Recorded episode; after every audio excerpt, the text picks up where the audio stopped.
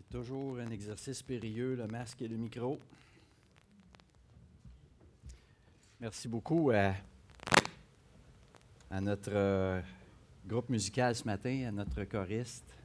Content de voir euh, certains musiciens qui se faisait longtemps qu'on n'avait pas vus. Et euh, c'est toujours des, belles retrouvailles. Alors, comme Christian le mentionnait plus tôt, on continue. On continue ce matin euh, ce- cette série sur le combat de l'Église et on a, terminé ce bloc, ce, bloc qui concernait notre, euh, notre liberté dans l'Église, qu'on a vu au chapitre euh, 8, 9 et 10. Et là, on rentre dans un, nouveau bloc qui concerne euh, l'attitude, l'attitude euh, des croyants pendant le culte. Le chapitre 11 euh, comporte deux sujets qu'on va regarder le premier ce matin. Et on dit souvent à la blague dans les églises euh, qui euh, entreprennent une série sur le premier livre de Corinthiens que souvent les séries s'arrêtent au chapitre 10. Hein, La, la première partie du chapitre 11 est parfois trop sensible dans certains milieux pour aborder le sujet de front comme euh, Paul le fait. Et pour d'autres milieux, on estime que le sujet est non pertinent, tout simplement. Alors, regardons notre texte euh, ce matin. Alors, au chapitre 11, on va commencer au verset 2. Je vous loue, je vous loue de ce que vous vous souvenez de moi à tous égards et de ce que vous retenez mes instructions telles que je vous les ai données. Je veux cependant que vous sachiez que Christ est le chef de tout homme, que l'homme est le chef de la femme et que Dieu est le chef de Christ. Tout homme qui prie ou prophétise la tête couverte déshonore son chef. Toute femme, au contraire, qui prie et ou qui prophétise la tête non voilée déshonore son chef. C'est comme si elle était rasée. Car si une femme non voilée n'est pas voilée, qu'elle se coupe aussi les cheveux. Or, s'il est honteux pour une femme d'avoir les cheveux coupés ou d'être rasée, qu'elle se voile. L'homme ne doit pas se couvrir la tête, puisqu'il est l'image et la gloire de Dieu, tandis que la femme est la gloire de l'homme. En effet, l'homme n'a pas été tiré de la femme, mais la femme a été tirée de l'homme. Verset 9. Et l'homme n'a pas été créé à cause de la femme, mais la femme a été créée à cause de l'homme. C'est pourquoi la femme, à cause des anges, doit avoir sur la tête une marque de l'autorité dont elle dépend. Toutefois, dans le Seigneur, la femme n'est point sans l'homme, ni l'homme sans la femme. Car de même que la femme a été tirée de l'homme, de même l'homme existe pour, par la femme. Et tout vient de Dieu. Jugez-en vous-même. Est-il convenable qu'une femme prie Dieu sans être voilée? La nature elle-même ne vous enseigne-t-elle pas que c'est une honte pour l'homme de porter de longs cheveux, mais que c'est une gloire pour la femme d'en porter, parce que la chevelure lui a été donnée comme voile? Si quelqu'un se plaît à contester, nous n'avons pas cette habitude non plus que les églises de Dieu. Prions. Seigneur, parle-nous ce matin à travers euh, ces écrits qui, malgré le temps, ont un impact important dans nos cœurs, à ceux qui l'entendent. Donne-nous de voir, de regarder ce texte avec tes yeux et une compréhension, Seigneur, qui euh, dépasse les limites de l'intelligence humaine, Seigneur, par ton Saint-Esprit. C'est en Jésus que nous prions. Amen. Alors, je suis convaincu que plusieurs des dames qui nous écoutent euh, retiennent leur souffle en ce moment. Hein, Qu'est-ce qui va nous sortir, lui, un matin? Il me semble que ça, va assez mal de même avec la pandémie qui s'étire. Hein, Rajoutez-en pas. Mais tout de suite, je veux vous rassurer, vous pouvez respirer. Je n'irai pas vraiment où vous pensez, du moins pas dans la mesure euh, que vous pouvez imaginer. Les anciens de l'Assemblée chrétienne de Cap-de-la-Madeleine ont statué, ils ont pris position sur le sujet du voile et de la prière. Et ce n'est pas l'intention des anciens euh, de reviser cette position-là en, en 2021. Oui, les sujets du port du voile et de prophétiser pour les dames sont certainement les sujets qui sautent aux yeux à première vue dans notre texte. Des sujets qui ont fait couler beaucoup d'encre au fil des siècles chez les croyants, chez les responsables d'Église, et ont fait couler beaucoup de larmes par les divisions que le sujet a causées dans les Églises. C'est un sujet qui, soulève assez facilement les passions, hein, parce que ça vient jouer dans, notre liberté individuelle, dans ma façon personnelle de m'identifier en public, en famille, en famille d'Église. En plus qu'il est donné, il est dicté par un homme, par des hommes. Et si vous êtes dans un contexte culturel de société où la femme milite pour des droits et libertés individuelles, des fois, ça ne passe pas facilement. Et j'en conviens. Autant un sujet aussi accessoire qu'un bout de tissu peut mettre le feu aux poudres, autant le sujet de sa signification est d'une importance sans pareille. Et là, je dis important parce que le texte, le texte est plus pertinent que jamais dans le contexte actuel que nous vivons.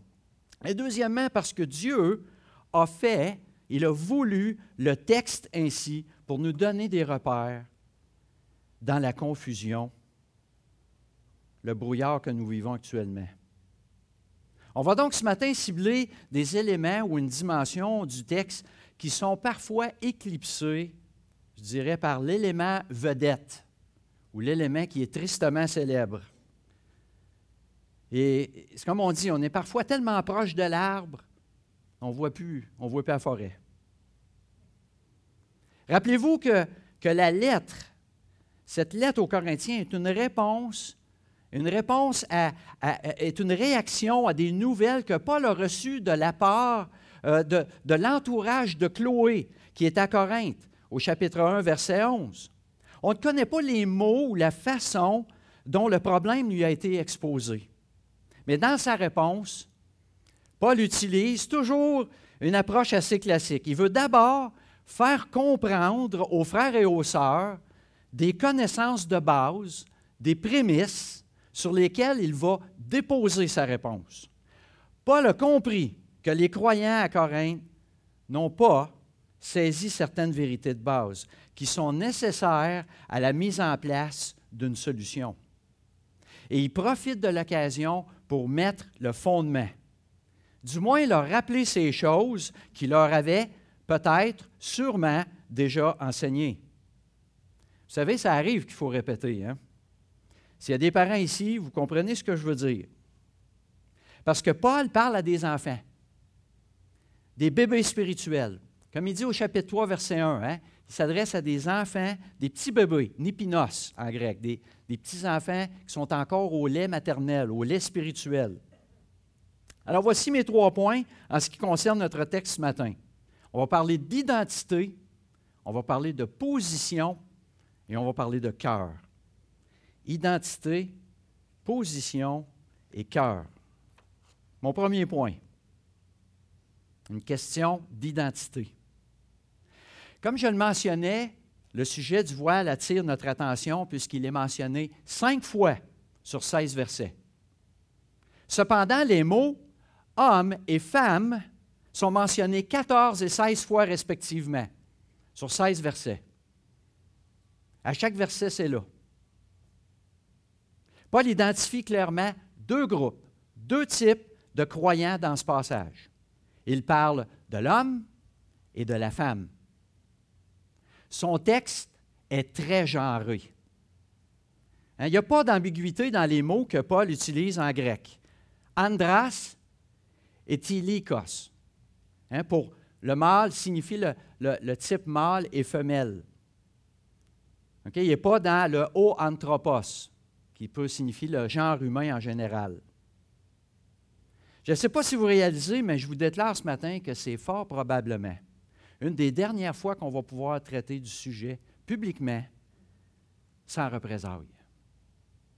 Ces vérités de la parole de Dieu qui ont traversé les siècles connaissent aujourd'hui une attaque de front sans précédent la dualité de notre noyau familial, les villages, les villes, les nations qui sont formés par cette dualité, sont maintenant enrobés de toutes sortes de faux raisonnements qui font leur chemin dans les coulisses de nos écoles, nos universités, de la politique, de nos législateurs, qui sont actuellement en train de cuisiner des projets de loi qui visent, avant longtemps, l'abolition de cette identité des deux genres, hommes et femmes. Soyons pas surpris un jour si on nous demande de réimprimer nos Bibles avec le mot humain partout, ou un autre mot qu'ils vont avoir inventé. Hein, des Bibles non genrées. Ça s'en vient. Notre société vit actuellement une crise identitaire sans pareil. Et de plus en plus, nous, et pas seulement nous, les chrétiens ou l'Église, mais tous ceux, tous ceux qui vont prôner encore cette identité à deux genres vont être accusés de mégenrisme. Il y a une thérapeute qui récemment témoignait ceci. Elle est en pratique euh, de clinique depuis plus de 30 ans auprès de familles, des enfants et des adolescents. Et elle fait le constat suivant. Elle est inquiète d'entendre des hauts dirigeants d'institutions d'ordre professionnel adopter un discours qui est en train de redéfinir les principes de base de biologie 101.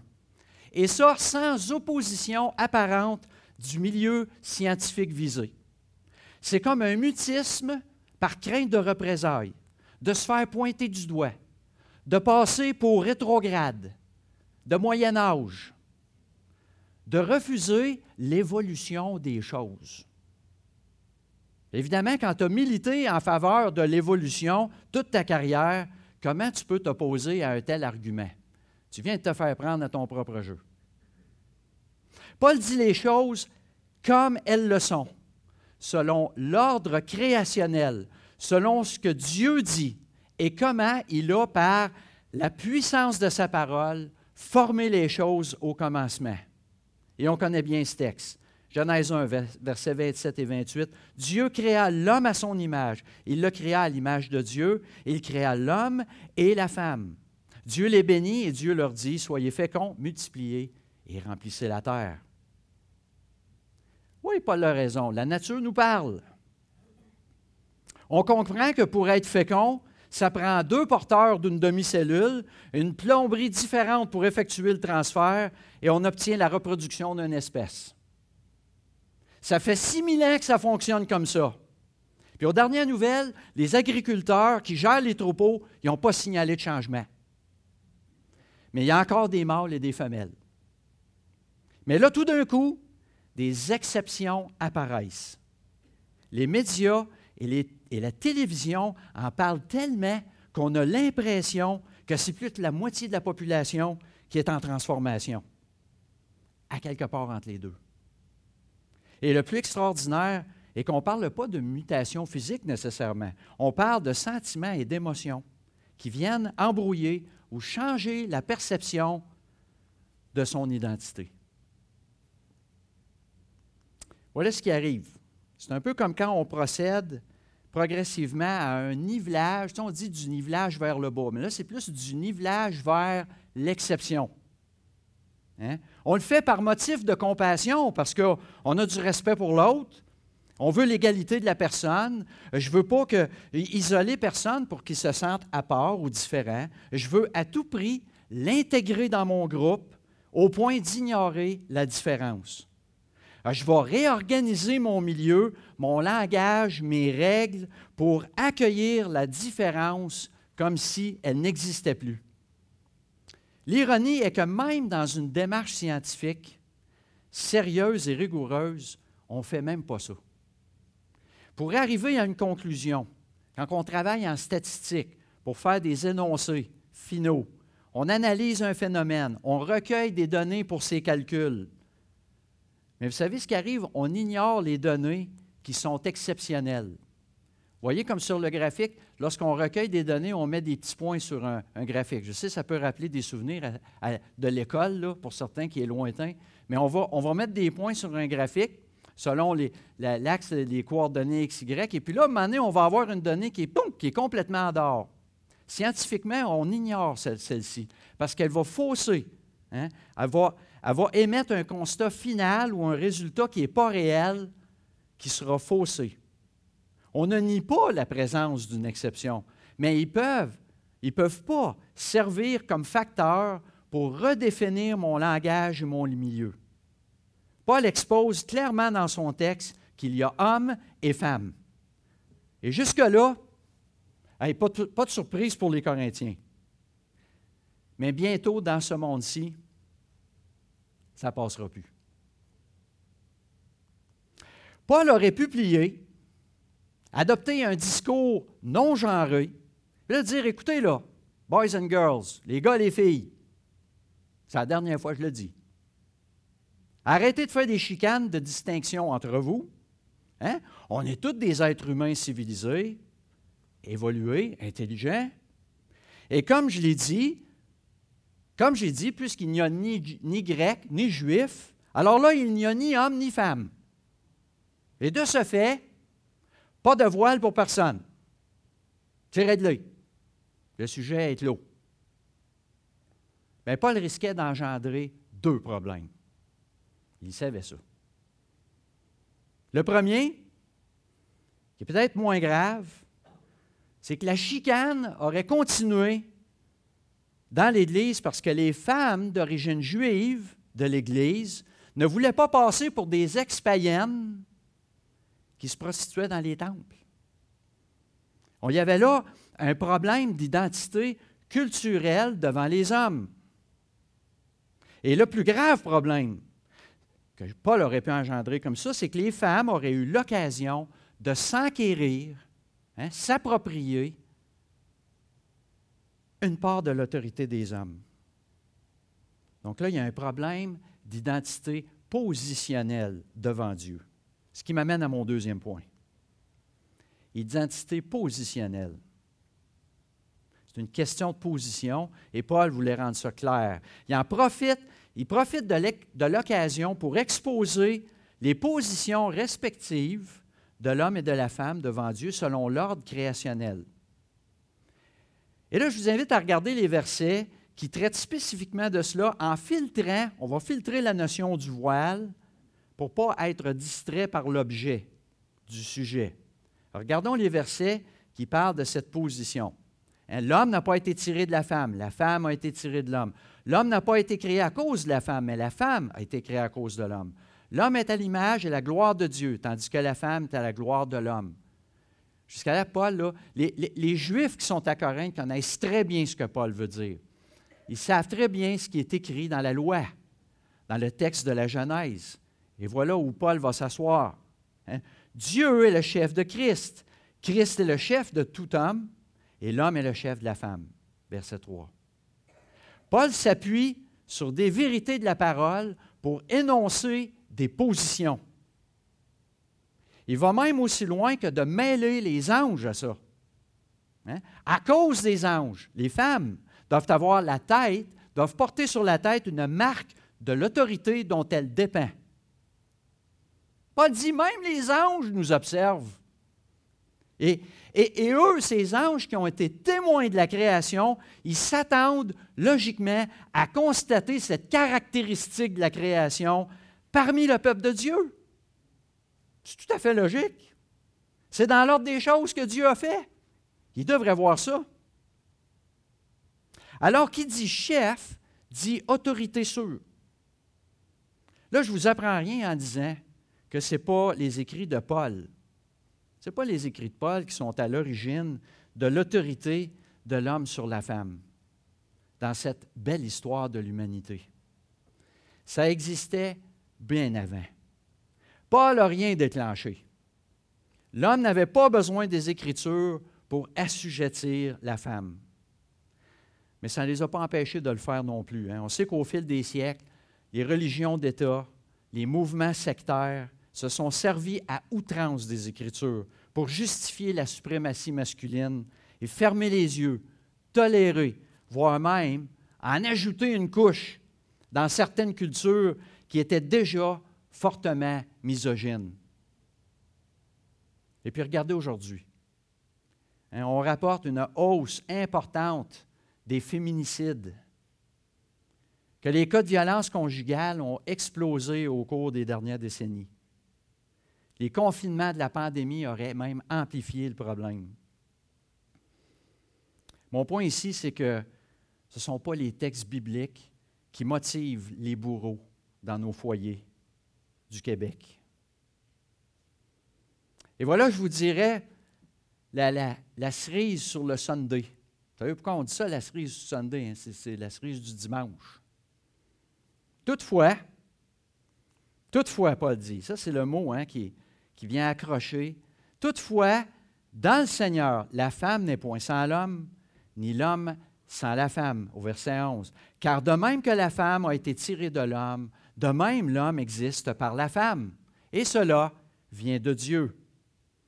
Paul passe par-dessus les barrières sociales des genres, du célibat, du mariage, sans toutefois éliminer nos positions respectives.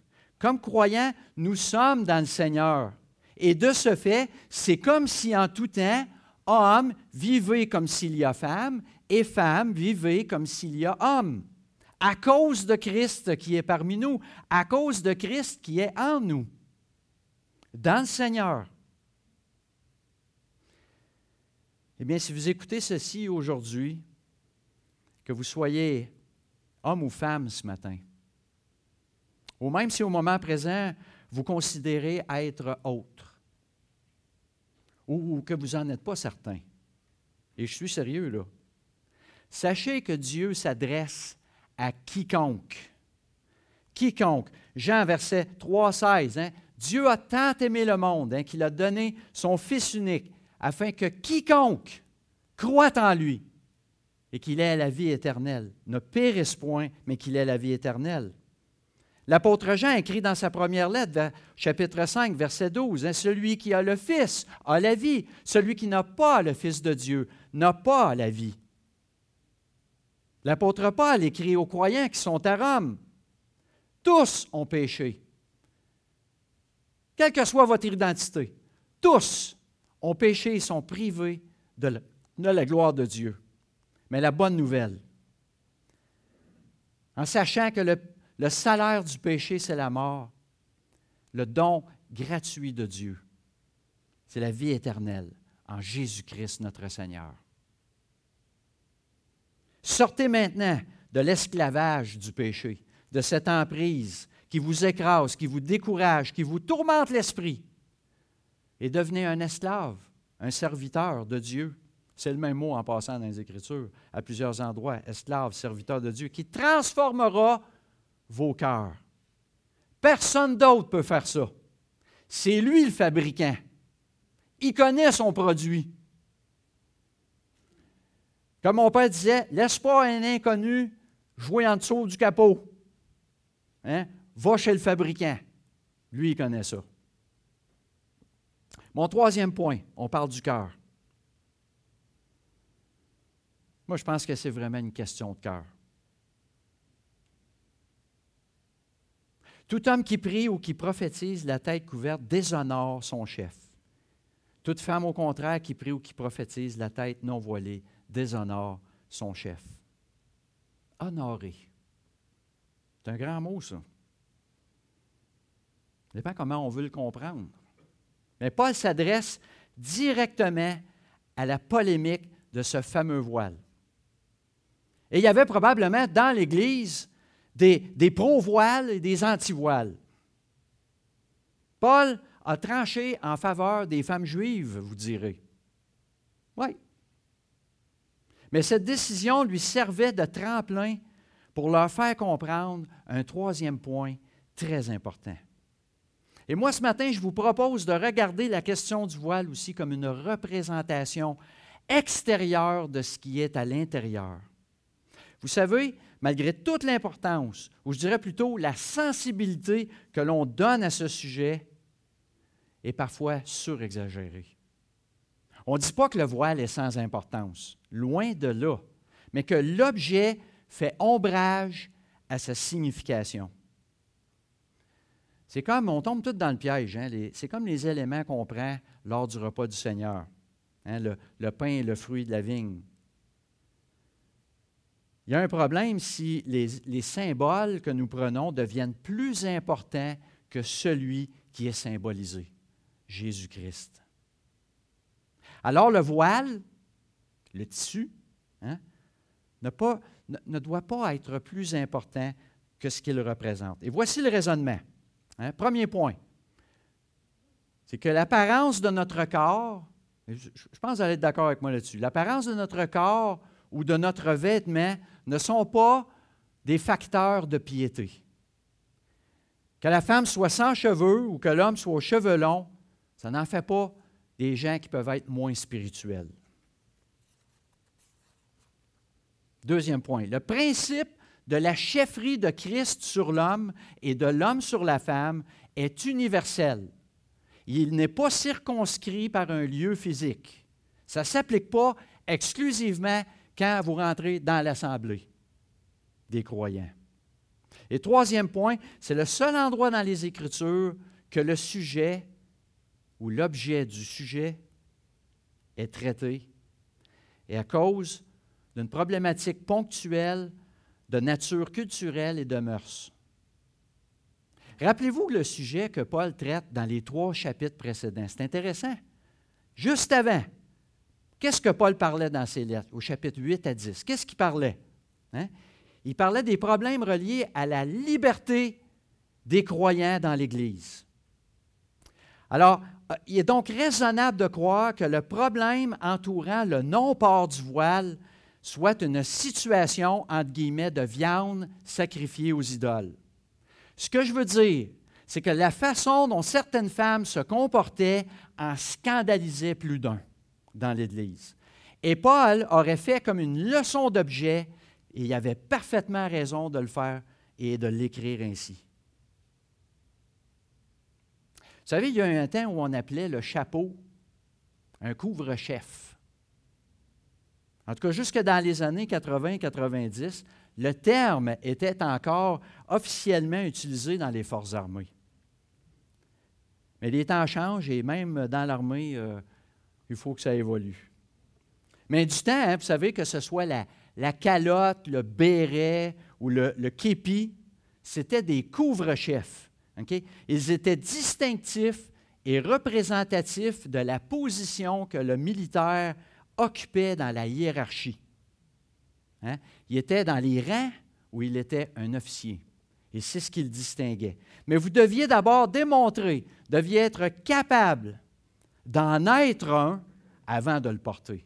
Deviez faire vos preuves pour être jugé digne de le porter les moments et les endroits, les circonstances de se coiffer ou non étaient entourés de règles pour une démonstration du respect de ceux qui étaient en autorité sur nous.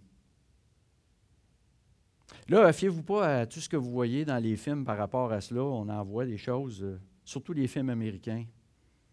C'est n'importe quoi. Cependant, comme vous le savez, hein, l'habit ne fait pas le moine. Hein?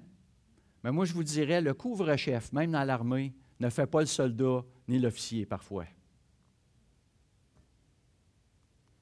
Ce qui nous amène à la question de savoir où il est le combat dans tout cela. On parle du combat de l'Église.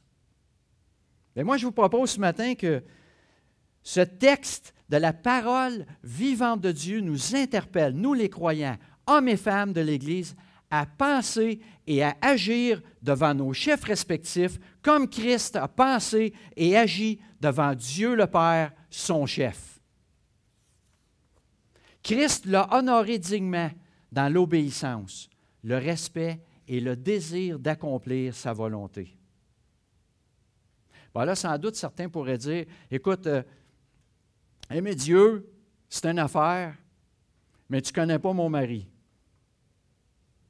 Vous connaissez cette histoire de, cet ange déchu qui, parcourait les campagnes le dimanche matin. Il était irrité d'entendre cette petite église dans le milieu de la campagne. Ça chantait fort, ça louait Dieu. Puis là, il s'est dit, hein, ça, c'est rien que de l'apparence. m'a rentré là-dedans. Il fait peur, tu vas voir.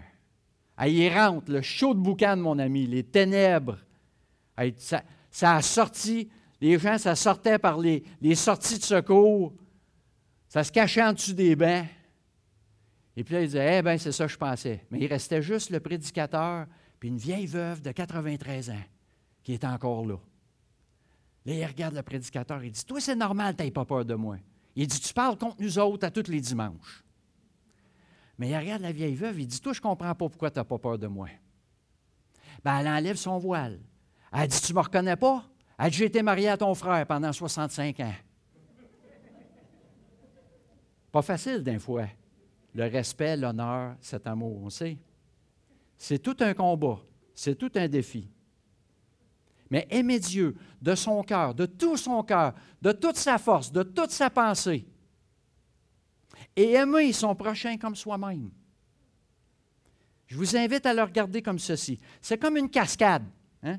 Dieu déverse son amour sur Christ. Christ déverse sur l'homme et l'homme sur la femme à chaque étape, c'est comme une valve. Il y a une action hein, qui est en cours. Dieu a rempli d'amour Christ, son Fils. Et par la suite, Christ, lui, nous a tout donné. Il a même donné sa vie. Dieu donne tout à la femme. Et là, il y a une réaction. La femme redonne à l'homme. L'homme redonne à Christ. Mais s'il y a une valve qui fait défaut, le reste du système, il va s'appauvrir. Il y a des tuyaux qui vont manquer de pression. L'obéissance, le respect, l'amour, ça va manquer. Ça va être à la goutte. Ça va sécher. Messieurs, mesdames, est-ce que votre valve fait défaut? Puis je me parle à moi aussi. Là. Je demanderai à Marlène, la valve fait défaut. De temps en temps souvent. Je sais, il y en a qui boudent ici. Il y en a qui disent Moi, je suis un bon boudeur. Moi, je suis meilleur. Heureusement, il y a une valve, il y a une valve qui fait jamais défaut. Christ. Homme, femme, aimez-vous votre chef? Êtes-vous soumis à votre chef à la manière de Christ?